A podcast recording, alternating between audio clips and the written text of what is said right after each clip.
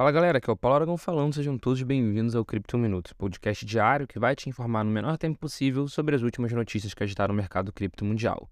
Para começar o episódio de hoje, a gente vai falar de novo sobre a Voyager, que era uma exchange que havia falido e que a Binance US havia comprado. O governo americano havia recorrido, proibido, depois autorizado e agora mudou de novo ocorreu uma nova proibição. Na última segunda-feira, 27, a juíza federal dos Estados Unidos, Jennifer Reardon, suspendeu temporariamente a compra da Voyager Digital pela Binance US.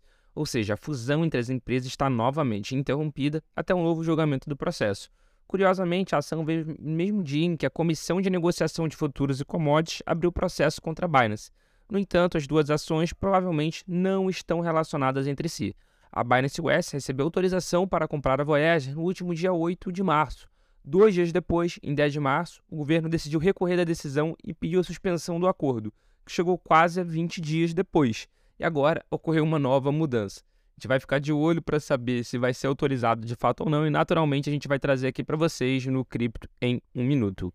E continuando falando desse aspecto legal, o ACO da Exchange de Criptomoedas FTX, o Sam Bankman-Fried, o SBF, está enfrentando novas acusações. Dessa vez, promotores dos Estados Unidos afirmam que a SBF teria subornado pelo menos um funcionário chinês para descongelar as contas comerciais da Alameda Research, que era a empresa irmã da FTX.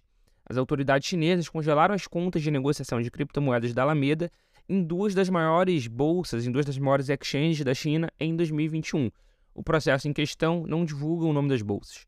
No entanto, afirma que as contas continham coletivamente mais de um bilhão de dólares americanos em criptomoedas. As autoridades congelaram as contas como parte de uma investigação sobre uma das contrapartes comerciais da Alameda. E isso veio, na verdade, até no meio de um acordo que o SBF fechou com o governo americano para poder continuar na prisão domiciliar. E dando prosseguimento no episódio de hoje, é, é, essa é uma notícia importante para quem gosta do protocolo, para quem gosta do criptoativo Torchain. Uh, os operadores por trás desse protocolo de liquidez descentralizado TorChain pausaram preventivamente a rede no dia de ontem, na terça-feira, dia 28. Ao que tudo indica, alegações de vulnerabilidade potencial circulando nas mídias sociais contribuíram para a decisão. De acordo com o anúncio, a vulnerabilidade poderia causar uma falha geral em toda a rede, afetando as atividades. Por isso, a equipe decidiu optar pelo excesso de cautela e paralisar todas as operações.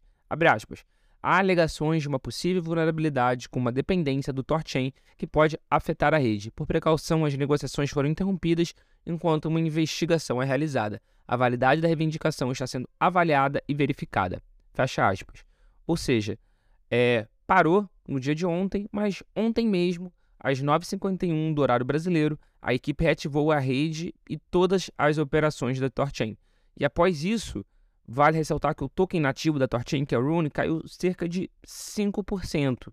Ou seja, não é nada demais para o mercado cripto. Então, não foi mal aceito, né, digamos assim, pelo mercado cripto, justamente essa paralisação.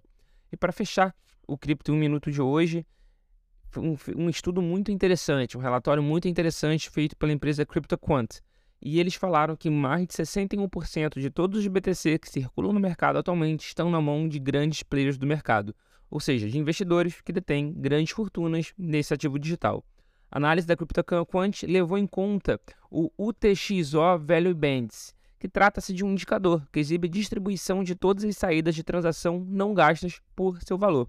Na prática, a métrica permite analisar grandes e pequenos participantes no mercado de criptomoedas e suas posses os dados analíticos mostram que grandes players do Bitcoin de fato controlam uma parcela significativa do mercado.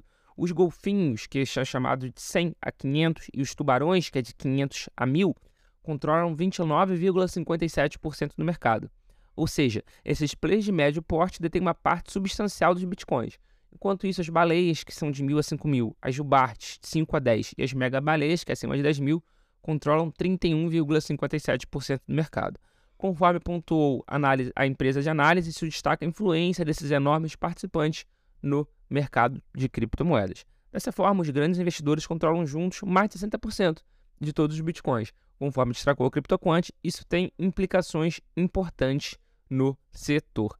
Esse foi o Cripto Minuto de hoje. Muito obrigado pela sua audiência e eu tenho encontro marcado com vocês aqui no episódio de amanhã. Valeu!